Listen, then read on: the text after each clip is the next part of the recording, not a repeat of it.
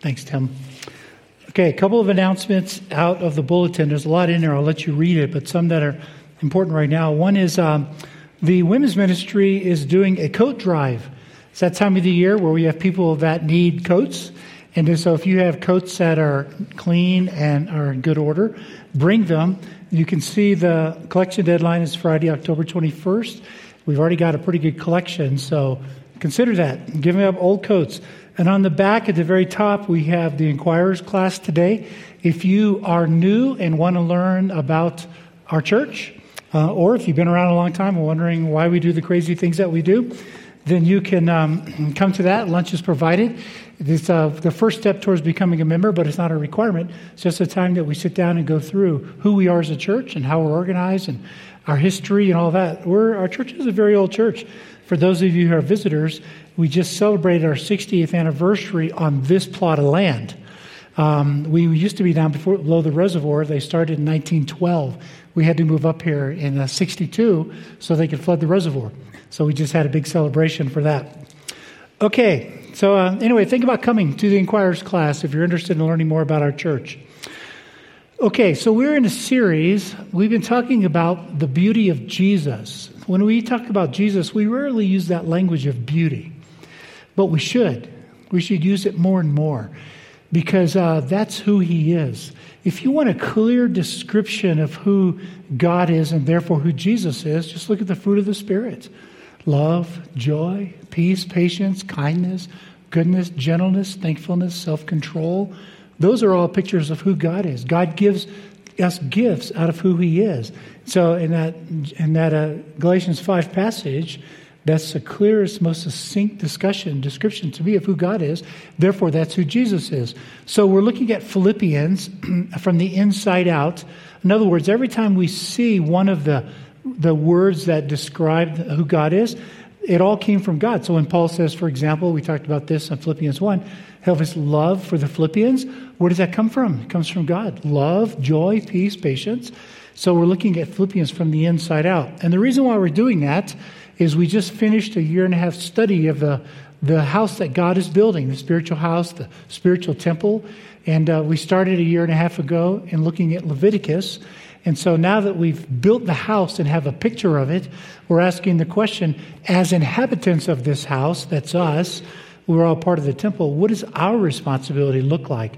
So we're using Philippians to kind of kick off that uh, part of it. So that's what we're doing.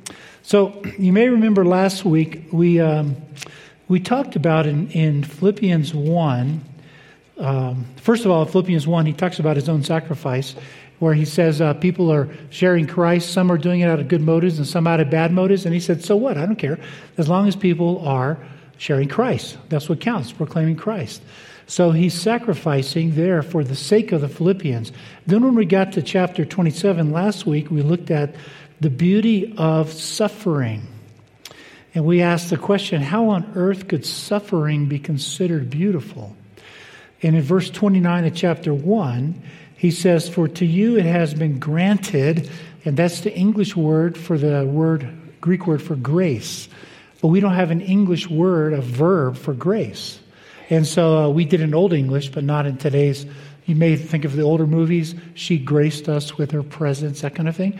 But we don't have an English verb for grace, and so they put in the word granted. In other words, this is the grace of God, two things, that you believe in his name, Jesus, and that you suffer for his sake. And so all of a sudden, suffering is shown here to be an act of grace on God's part. So we wrestled last week with how on earth could good grace, I mean, could suffering be considered beautiful? And we gave several reasons. One is, it's suffering is the language that we share with the world. We don't have to explain suffering to the world, do we? Doesn't matter which country you come from. They understand suffering. What they don't understand is how we respond in gr- with grace and patience when that happens. So that's one of the reasons, is because we get a chance to show the world what this new creation, this kingdom looks like. Remember, we've been building the picture that we are part of the new creation, Second Corinthians five. If anyone is in Christ, they're part of the new creation. The old is gone. The new is here. So our reality is now the new creation. The problem is, is we're most comfortable in the old creation. We're most comfortable with the sin nature. That's all we've ever known our whole lives. And so we're going to see in the passage today that it's very difficult to transition out of that up here into the new creation. That's a very difficult thing to do. So we have suffering. It gives us a, a language to talk to the world about and demonstrate this new creation. Also, it builds your faith. Let's be honest. If your faith was never tested, how would you know it was real? How would you know? It'd only be up here. It's only when it's tested through suffering of some kind that it moves down into the conviction realm. And then the uh, third reason is because it, it's the basis for unity within a church. Can you imagine a church where there's never any need? We wouldn't need each other. We'd just all be individuals. One of the things that I get to see and our staff and elders get to see, we get to watch the Holy Spirit move throughout you, the congregation. And I never know this week who's going to call me and say, I just found out I had cancer. Or who's going to call me and say, I just uh, had a new granddaughter. I don't know. I don't know what's going to happen. And so as the Holy Spirit moves, that provides the basis for unity. And we're going to see that picture clearer today even yet. So their only hope for survival is unity. They remember, I, I mentioned uh, Frank Thielman, I'm reading his commentary, talks about that the church in Philippi existed in a raging sea of antagonism. Well, you know what? That's us. We're no different. There's nothing new under the sun, Ecclesiastes tells us. Nothing new under the sun. And we're watching Christianity become more and more opposed, aren't we? We're watching our country become more oppositional and even uh, hurtful to Christians. I mean, I've read things online. We need to kill Christians. Okay, this goes back to the to the uh, seventeen hundreds when the paper said we we need, the Christian churches were saying we need to kill Mormons. Well, nothing new under the sun. We have opposition. We have antagonism. It's going to grow. It's going to continue to grow, uh, barring God's miraculous intervention. And so in the midst of this antagonism, they were at risk. And so their only hope of survival was unity. We're approaching probably one of the hot, most hotly contested elections coming up here. Just be honest with you, okay?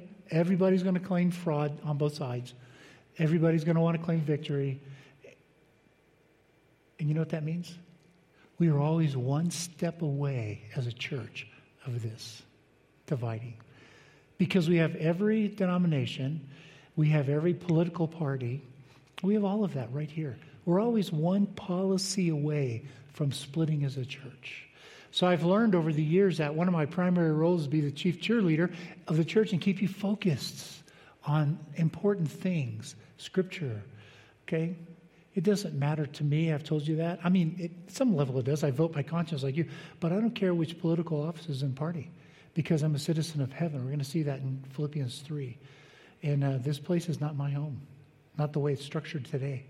It's not. So we're going to get right down into the nitty-gritty of this today and take a look at this. So in the midst of this antagonism, Paul says this. This is where we finished last week in chapter two. Therefore, if you have any encouragement from being united with Christ, if any comfort from his love, if any common sharing in the Spirit, if any tenderness and compassion, then do this. Okay, pause. These if statements, you can picture them as pleading. Think about a marriage. Some of you have been through this, a marriage that's that's beginning to dissolve and move in the wrong direction. And one spouse reaches to, out to the other one and says, don't we have something that we're building here? Didn't we... Didn't we fall in love at one point? And so that's kind of what he's saying is, is if, if we have something good, why are we looking at dividing here? So this is a plea to the church at Philippi. As we get into it, we're going to see that they're on the verge of dividing. In the midst of this sea of antagonism, they're surrounded by it. And we're always one step away from that. And uh, the answer there for their survival was unity. So if those things are true, he goes on in verse two and says, then make my joy complete by being like-minded, having the same love, being one in spirit and one in mind. Do nothing out of selfish ambition or vain conceit. Rather, in humility, value others above yourselves, not no, uh, not looking to your own interests, but each of you to the interests of someone else, having the same love, like-minded, being one in spirit and of one mind. I've said many times that unity is not a function of your theological conviction. Unity is not the same as uh, um, believing and agreeing on everything. It's not. Unity is a conscious decision to put someone else first. So I've said, like I said at Roe versus Wade and other other important places in our history, I'm not going to ask you to change your theological conviction. If you want to talk about it, we can talk over coffee. I'll be glad, glad to have a conversation. But I am asking you consistently to sacrifice for the sake of unity, to put the other person first. I guarantee you the person sitting right next to you, even if you're married, you're going to find some place in theology where you don't agree. And you have to learn to set that aside for the sake of unity. Unity is a conscious decision to put others first. We see that on our elders. Our elders represent the congregation. We have every denomination on the elders. And we ask the same thing of the elders, and they've agreed to that by policy, that uh, we'll set aside our theological convictions except for our doctrinal statement. I've said for years we have ten statements. Somebody from Texas emailed me and said, I read your doctrinal statement. I only counted nine. What? Oh, we only have nine. Can't count. That's why I'm a theologian, not a mathematician. Our nine statements we will die for. Everything else, it's okay to sacrifice for unity, for the sake of unity. So this is what he's talking about. And how is this unity possible? He's about to give us the answer, and it's through sacrifice. What? Well, we've moved from suffering to sacrifice. They both play very critical roles in establishing unity within the church. How on earth is sacrifice going to lead to unity? Well, I just said it's part of God's grace. It leads to the strengthening of our faith.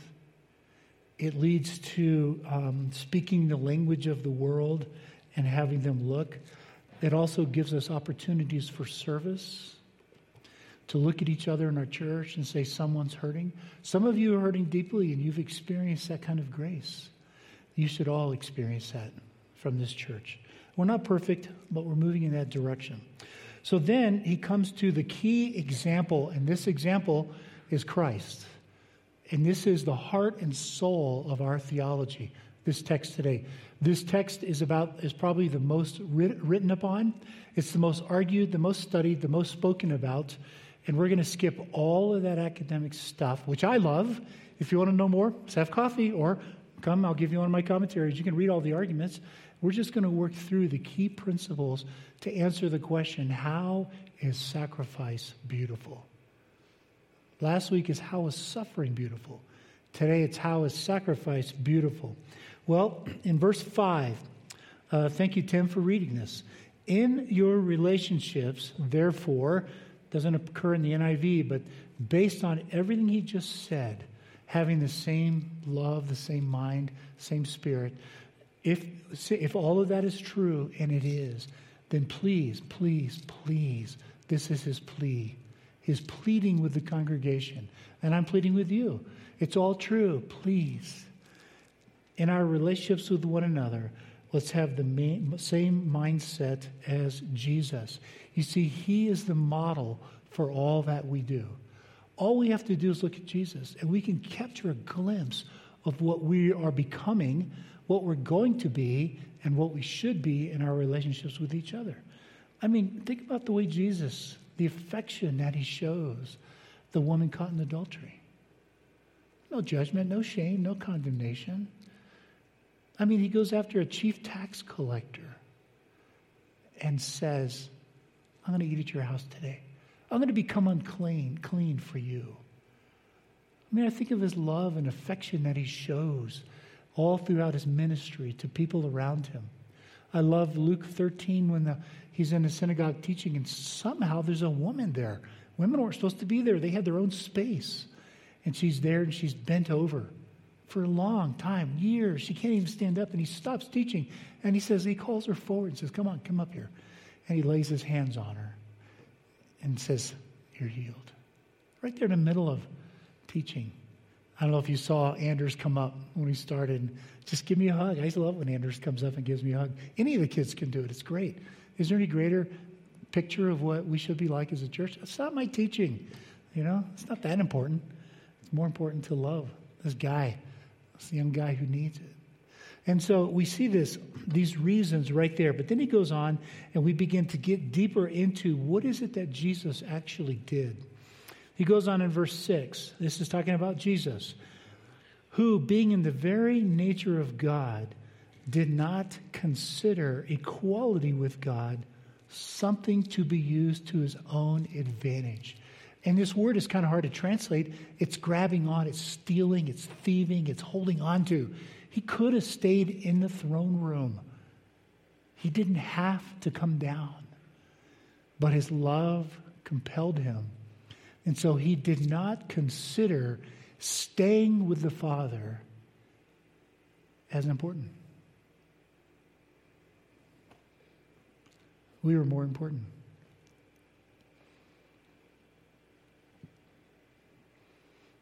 There it is. Sacrifice. This is what communion is all about. What did he do instead? Verse seven, rather, he made himself nothing. You have no idea how many books and articles have been written on this phrase. He made himself nothing. That's why I talked to the chairman. Uh, Tim and I were talking recently. We are the chief slaves of the church because that's what Jesus became. That's our job. Become the chief slaves. He made himself nothing. Does that mean he's no longer God? No, it doesn't mean that at all. And it's a mystery. We'll never understand how he did it. But he decided to come down and live life just the way we live it. That means that somehow in his own ability, which is none of our abilities, he decided not to use his divine prerogatives. He didn't give them up. He's still God, because that's how it starts out. Being in the very nature of God, although he is still God, he didn't regard that uh, equality as critical. He was willing to come down and become a slave. He made himself nothing. He took the very nature of a servant or slave, same Greek word. He took the nature of a slave, being made in human likeness, just like us, and being found in appearance as a man, he humbled himself by becoming obedient to death, even death on a cross. Okay, so how did he do that? I don't know how he did it, but what's the impact of it? Luke tells us that he everything he did, he did by the power of the Holy Spirit. Hebrews tells us that he lived life just like us. He was tempted in every way, but he didn't sin. So if he could, you know, if he could just exercise his divine prerogatives, then I can't do that. He's not like me anymore. But then you argue, but wait a minute, didn't he read people's minds? Well, sure he did. He read the Pharisees' minds, but didn't Peter read the mind of, of uh, um, somebody? Ananias and Sapphira. Yeah, this is being recorded, isn't it? For all of eternity, they're going to hear me say that. Somebody. Peter read the mind of Ananias and Sapphira. Didn't Jesus heal, uh, raise the dead? Yeah. Didn't Peter do that? Didn't Jesus heal the lame and the sick? Yeah, didn't Peter do that? You see, you don't have to be God to do miracles. You have to know God. And that's what he demonstrated. He lived under the power of the Holy Spirit his entire life because that's how we have to do it. That's why I could say to the to the disciples, you saw the things I did? That's nothing. You're going to do more. Because they both serve the same God. He's still God. He could have done it like that. And that was Satan's temptation. His whole life was a temptation to, to use those divine prerogatives. Turn the stones into bread. Jump off the temple. I'll give you all the kingdoms of the world.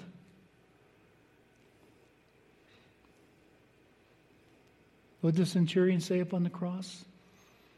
You're the Messiah. Come down off the cross. What did he say to Peter when he cut off servant's ear? Peter, don't you know I could call legions of angels like that? and he voluntarily lived life just like us, relying on the Holy Spirit to not only strengthen him, but to communicate the wisdom of the Father while he was in this limited state. I don't know the day and the hour, he said. Who touched me when the woman with the issue of blood touched him? If he was living within his divine characteristics, he would have known all that. But he didn't. And here it is right here. This is the heart and soul of our theology. But more important than that, believe it or not, more important than that, this is the model of how we are to live with each other. Sacrifice. Sacrifice. And he goes over there, and here's the reward. Here's the um, the result, if you will. Therefore, God exalted him to the highest place and gave him the name that is above every name. What's the name above every name? Yahweh, God's name. Exodus three, he gave Moses his name. First time in history God ever gave out their name. No wonder they were so excited, because our God spoke and he gave him his name. He gave him that name. That's the name he gave Jesus. At the name of Jesus, which means Yahweh saves, there it is. Every knee should bow in heaven and on earth and under the earth, and every tongue should acknowledge that Jesus is Lord. He is Yahweh. Right out of the Old Testament. That's the result of sacrifice, to the glory of God the Father. This is the richest passage, one of the rich, richest passages in the Bible, because it gives us the foundation for understanding all that happened. But more importantly than all of that, it gives us the model of how we are to live. Look at how it started. In your relationships with one, with one another, verse five, have the same mindset as Christ Jesus. That's why he wrote it. We had the pleasure of studying it, and it gives us insight, but that's not why he wrote it. He wrote it to show us how to treat each other right here. To sacrifice whatever it takes for the other person. Is the sacrifice beautiful? Yes, it is. Does the world understand true sacrifice? No, it doesn't. Sacrifice is not what you give up. That's not what sacrifice is. Sacrifice is what you give up that costs you dearly for someone else. That's what a sacrifice is.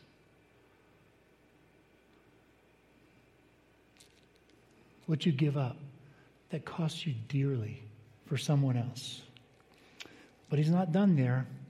Therefore, based on this example of Christ, my dear friends, have you, as you have always obeyed, yeah, when I'm there, I get that, but even when I'm not there, he says, continue to work out your salvation with fear and trembling. Okay, you notice what he doesn't say? Continue to work for your salvation. Continue to work it out. This is, without question, the hardest part of this in our lives, this time. Once you get to glory, we'll have figured it out, but not here. Why? Because our minds still belong to the old creation. That's all we know. That's what we're comfortable with. That's it. And the journey from moving to that which is no longer our reality to the new creation, which is our reality, is the hardest thing you're going to ever struggle with.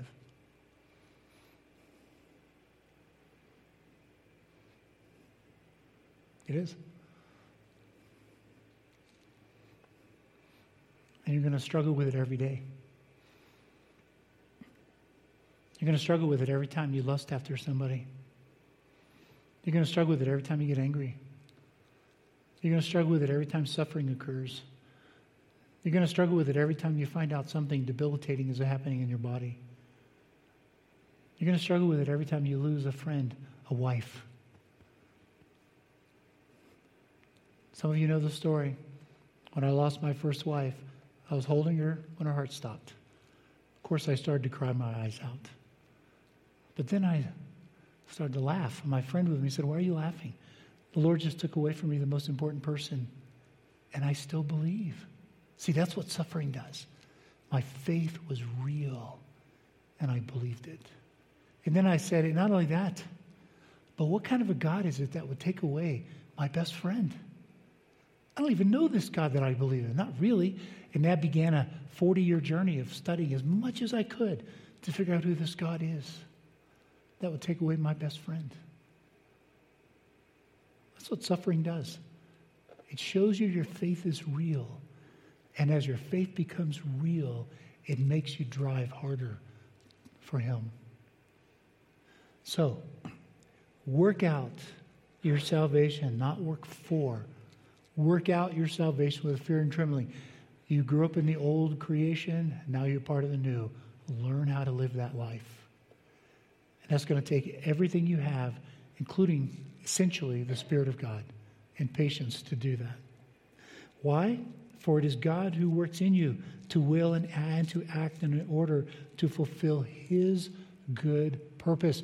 This is what suffering is for, to fulfill His good purpose, not only in your own personal lives, but in the community. Because if we don't have any suffering, guess what? We don't need each other. We're not in glory yet. One day we won't need suffering. But in a fallen world, we do, because our minds are still shaped according to the old creation. We need it. We need suffering to draw us together. This is what brings about unity, is that we run to each other's aid. Why is sacrifice a blessing? Many years ago, one of my good friends, her entire life, she's with the Lord now, but her entire life was in inner city Denver working with drug addicts. Her entire life, she had nothing. And her, she came home one day, opened the refrigerator, and it had gone, power had gone out, everything's bad. So some of us got together and said, let's solve the problem. So we went down and bought a new refrigerator and filled it full of food. What was her result? What was her response? Tears of joy. What would happen if we did nothing? She knows we have the means to do it, and nobody stepped up to help her. Fracture, division. If you lose your job and you can't pay your salary, and you know that a bunch of us in the church can solve that problem like that, and we don't do anything, that's what happens. Coldness, hardness, fracture. Sacrifice is critical. Absolutely essential to bind the church together in this part of our history, before glory. And so sacrifice leads to joy if we sacrifice on behalf of someone else. If you're in trouble and we come alongside to help you, that leads to joy. When I was first considering this church, among other churches, when I got the packet, first thing I did was look at the financial statements. I wanted to see how much money went out the door. I was astounded. Do you know what the current giving is in the church in America? It's less than half percent now. And this church is over twenty percent. I'm not boasting. That's long before I came. But I can tell you what, I'm, I'm committed to maintain that. You guys just all approved the budget, which increased our missions to allow us to do that. Thank you very much. Over twenty percent of what we take in goes out to help people. Our benevolence fund gave one hundred thousand dollars this past year. Praise God for that. Isn't that worth something? You guys are quiet. Is that worth anything? Yeah, tell God thanks. And you too. I think that's wonderful. Our food bank, our giving to missions. This is sacrifice, and I know you sacrifice too. But he goes on. Okay, now that we laid the foundation of what you're supposed to be like, what is the first thing he says? Quit complaining.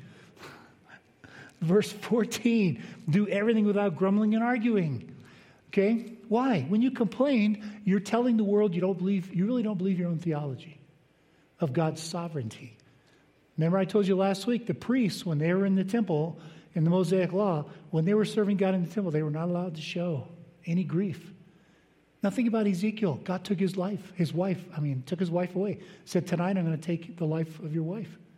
I wonder what that conversation was like. And he wasn't allowed to show grief. Why? Because they represent God, and it's a statement that I don't trust God's sovereignty. You know what the punishment was? Death. For the priest that grieved while he's on the temple, in the temple. You're not allowed to show grief because God is the one that's sovereign and he decides. Remember Job's last words? Where are you, God? If you would only come and talk to me and listen to my argument, you would repent. So God, with a twinkle in his eye, shows up in a whirlwind. Here I am. Let's have the conversation. Tell me about the creation of the world. I mean, you were there, right? And you know all the names of the animals, don't you? And he goes through two chapters of humbling Job. And what is Job's response? He said, I repent in dust and ashes because I have spoken about things too wonderful for me to understand. And that's what he's talking about right here. Do everything without grumbling or complaining, the verse before, to fulfill the good purpose so that you may be blameless and pure. You may not know, and often you won't know why you do struggle, but I can tell you it's for good reasons. He doesn't say rejoice because of the suffering. Rejoice because of the impact that the suffering has in the church around us. Okay, I'm not going to read it, but he gives us two examples. Well, Paul is the example before Jesus. He sacrificed. Then he talks about Jesus, but then he gives us two more examples in the next paragraph. Timothy, I hoped in the Lord Jesus to send Timothy to you soon. I have no one else like him who will show genuine concern for your welfare. That's sacrifice. And he goes on in the next paragraph. I think it necessary to send back to you Epaphroditus. He was sick unto death and you were very worried. He wants to come himself so you, he can say, look what God did. He healed me. He was sick. He says he almost died for the work of Christ. That's sacrifice. He gives us two examples of sacrifice. So you have Paul, Timothy, Epaphroditus, all modeling their lives after Jesus. Okay. Some of you have been around long enough. When I pull out my stool, it's time to have a pastoral conversation. Take off the teacher hat, and I have a question for you. I'm going to read to you a verse out of Matthew. It's out of Matthew thirteen. The kingdom of heaven is like treasure hidden in a field. When a man found it, he dug up this treasure. Oh my goodness. And he buried it again. And then he went and sold everything, all he had, and then went and bought the field. But then he gives us a second parable right after that. Again, he says, the kingdom of heaven is like a merchant looking for fine pearls. He finds one. He's opening it up. All these, oh, there's, wow, look at this pearl. Look at this. He went away and sold everything, and he bought it. So here's a question I have for you. What's keeping you from selling everything, selling out to Jesus? What's keeping you? Okay, this is a great church. I work with young pastors all the time in the doctoral program at Denver Seminary. You know what? They're terrified of their boards. They're nervous about their congregations. Uh, they've never been taught in seminary. We study Greek, Hebrew, and theology, okay? They've never been taught how to love their people and not worry about it. You see, here's what happens in most churches. When things go south, who's the sacrificial lamb? They know it. And they've never been taught anything about leadership. And they don't know what to do. And they're nervous. So I get to hear for fifteen years all these congregations, they're critical, they're they're harsh, you know? We don't have that. This is a great church. It's a wonderful church. It's got to be the best church in the world. I believe it. That's why I love coming up here and being your pastor week after week. I live for it. Maybe only one or two days in my life have I walked from my house over here and it was really, oh, really? I got to go see Jude again? I got to go see Scott Price again? I got to face the elders? No, I don't. That never happens. I get up, and as, as tired as I may be, when I start, start the journey across the parking lot, I get filled with joy and excitement. But here's the question. As good as we are, can we be better? Have we achieved perfection? No, we haven't. Have you ever had the thought, Lord, is, is there is there more to life than this? Is this it? Is, is this all there is? If this is it, I'm pretty disappointed. You ever think that? One of the theologians I was reading this week, because I'm teaching this class on the Holy Spirit, says, the Holy Spirit keeps us in suspense on purpose. That's the magnet that keeps us moving forward. As good as it is, we all have the thought, is this it? Is there more coming? I mean, I'll admit I'm a blessing junkie. I'll admit it. I've seen way too many blessings in my lifetime. And that just compels me to search for more. And that comes through faithfulness. What's keeping you? What's keeping you from digging deeper? Is it greed? Is it power? I love Mark ten. Three stories back to back in Mark ten. Capture me. The first one is the rich young ruler. He comes to Jesus and says, what do I got to do? Jesus says, well, follow the commandments. Don't commit adultery. Don't commit murder. Blah. He said, I've done all that. And he said, oh, great. Sell everything you have and give it to the poor. And he walked away sad. There's a person motivated by greed. And then right after that, immediately, he tells the disciples as he goes away, it's hard for the rich man to enter. By the way, I'm going to Jerusalem where they're going to flog me and beat me up and crucify me, and I'm going to rise again on the third day. You would think they would go, what? What did John... Um, James and John say, hey, uh, we have something we want you to do for us. And Jesus says, what would you like me to do for you? And they said, when you enter your kingdom, we want to be on the left and the right.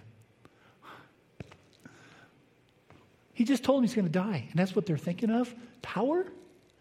So we've gone from a person focused on money to a person focused, to people focused on power. His own disciples are crying out loud. And it's not Judas, focused on power. You know who the third one is? He's walking down the road, and blind Bartimaeus sitting on the side of the road. And he goes, what's that commotion? He's blind. I hear something. Oh, Jesus is coming. Son of David, son of David, heal me. Son of David, son of David. And they try to get him quiet because he, he won't stop yelling, son of David, son of David. So Jesus said, what's going on over there? They said, well, that's one of the blind guys. And he goes, well, bring him here. So he brings him here, and he asks the same question he asked the disciples. What would you like me to do for you? I, I know he's got a twinkle in his eye.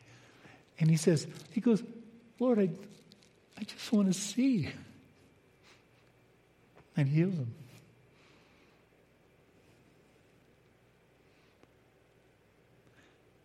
And he went and followed him from then on, gave up everything. Not that he had much. Church tradition says he became one of the leaders in the church. So where are you in those stories? Are you the one captured by the money? It's mine. Are you the one captured by the power? Or are you the one that's just, Lord, I want to see. I just want to see.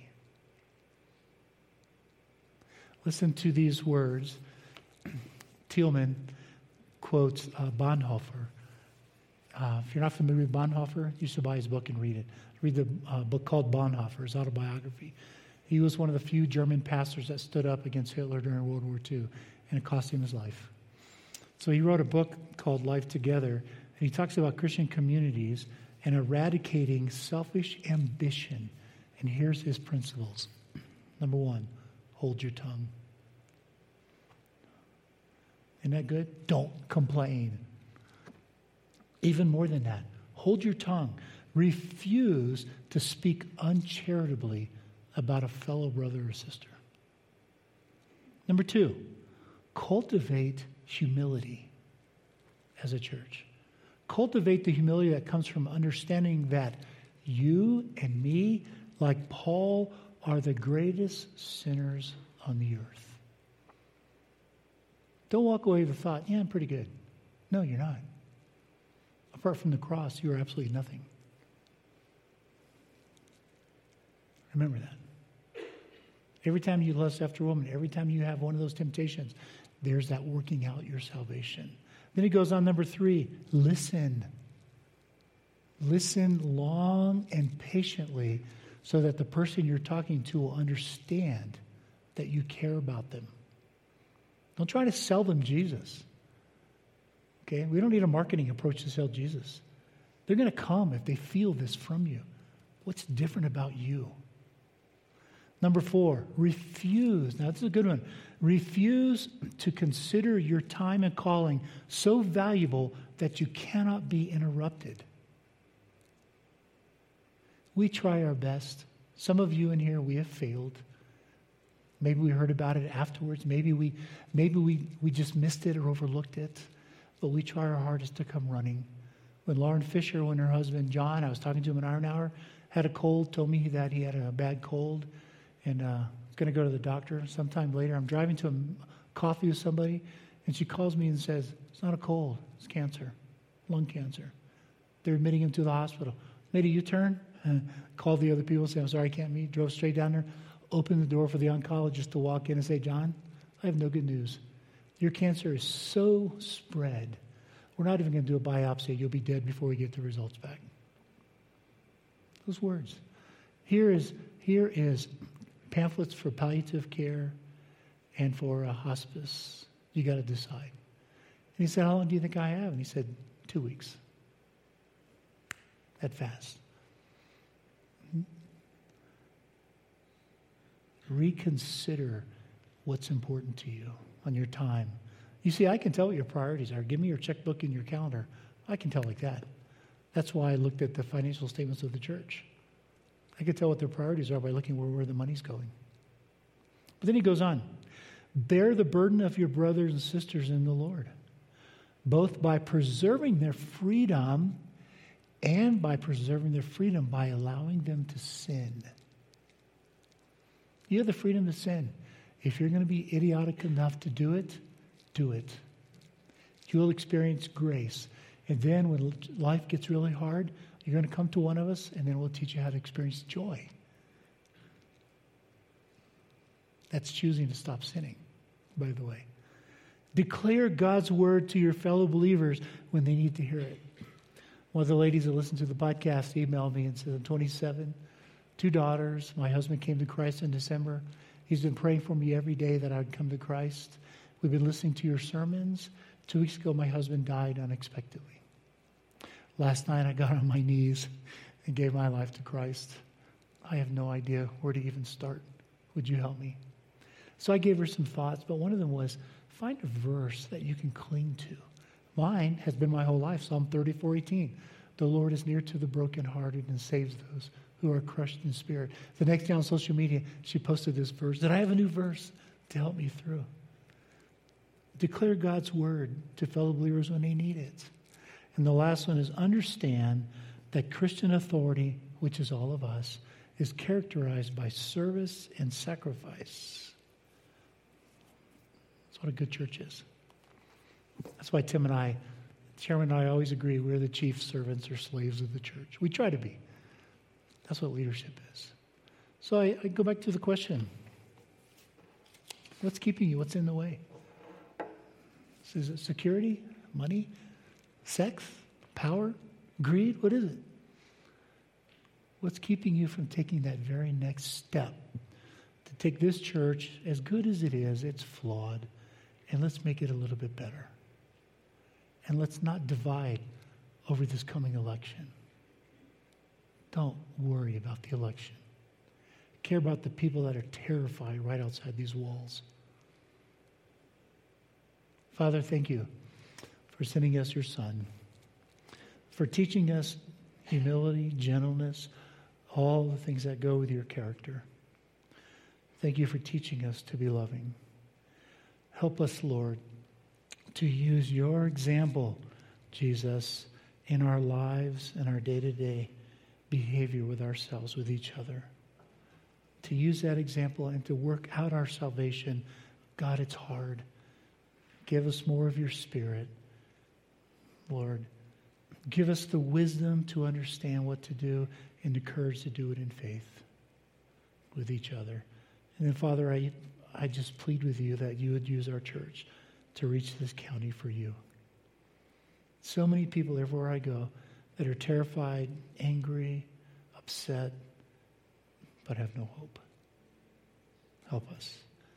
In In your Son's name, we ask these things. Amen. Can I ask the ushers to come take the offering? Uh, as I said, thanks so much for just being generous and taking care of us. We're very grateful.